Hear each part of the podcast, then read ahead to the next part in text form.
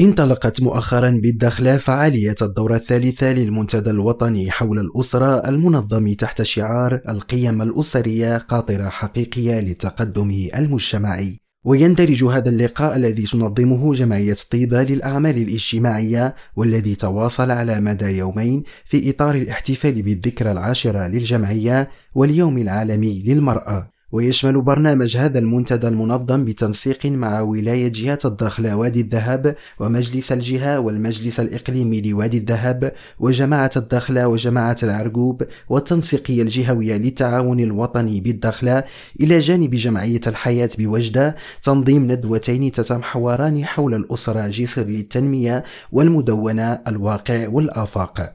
وعلى هامش هذا المنتدى تم تنظيم معرض خاص بالتعاونية النسائية بالداخلة تحت شعار التمكين الاقتصادي للمرأة والذي يرم إبراز منتجات هذه التعاونيات وتعزيز ثقافة استهلاك المنتجات المحلية على المستوى الجهوي والمحلي. محمد القادري ريم راديو الداخلة.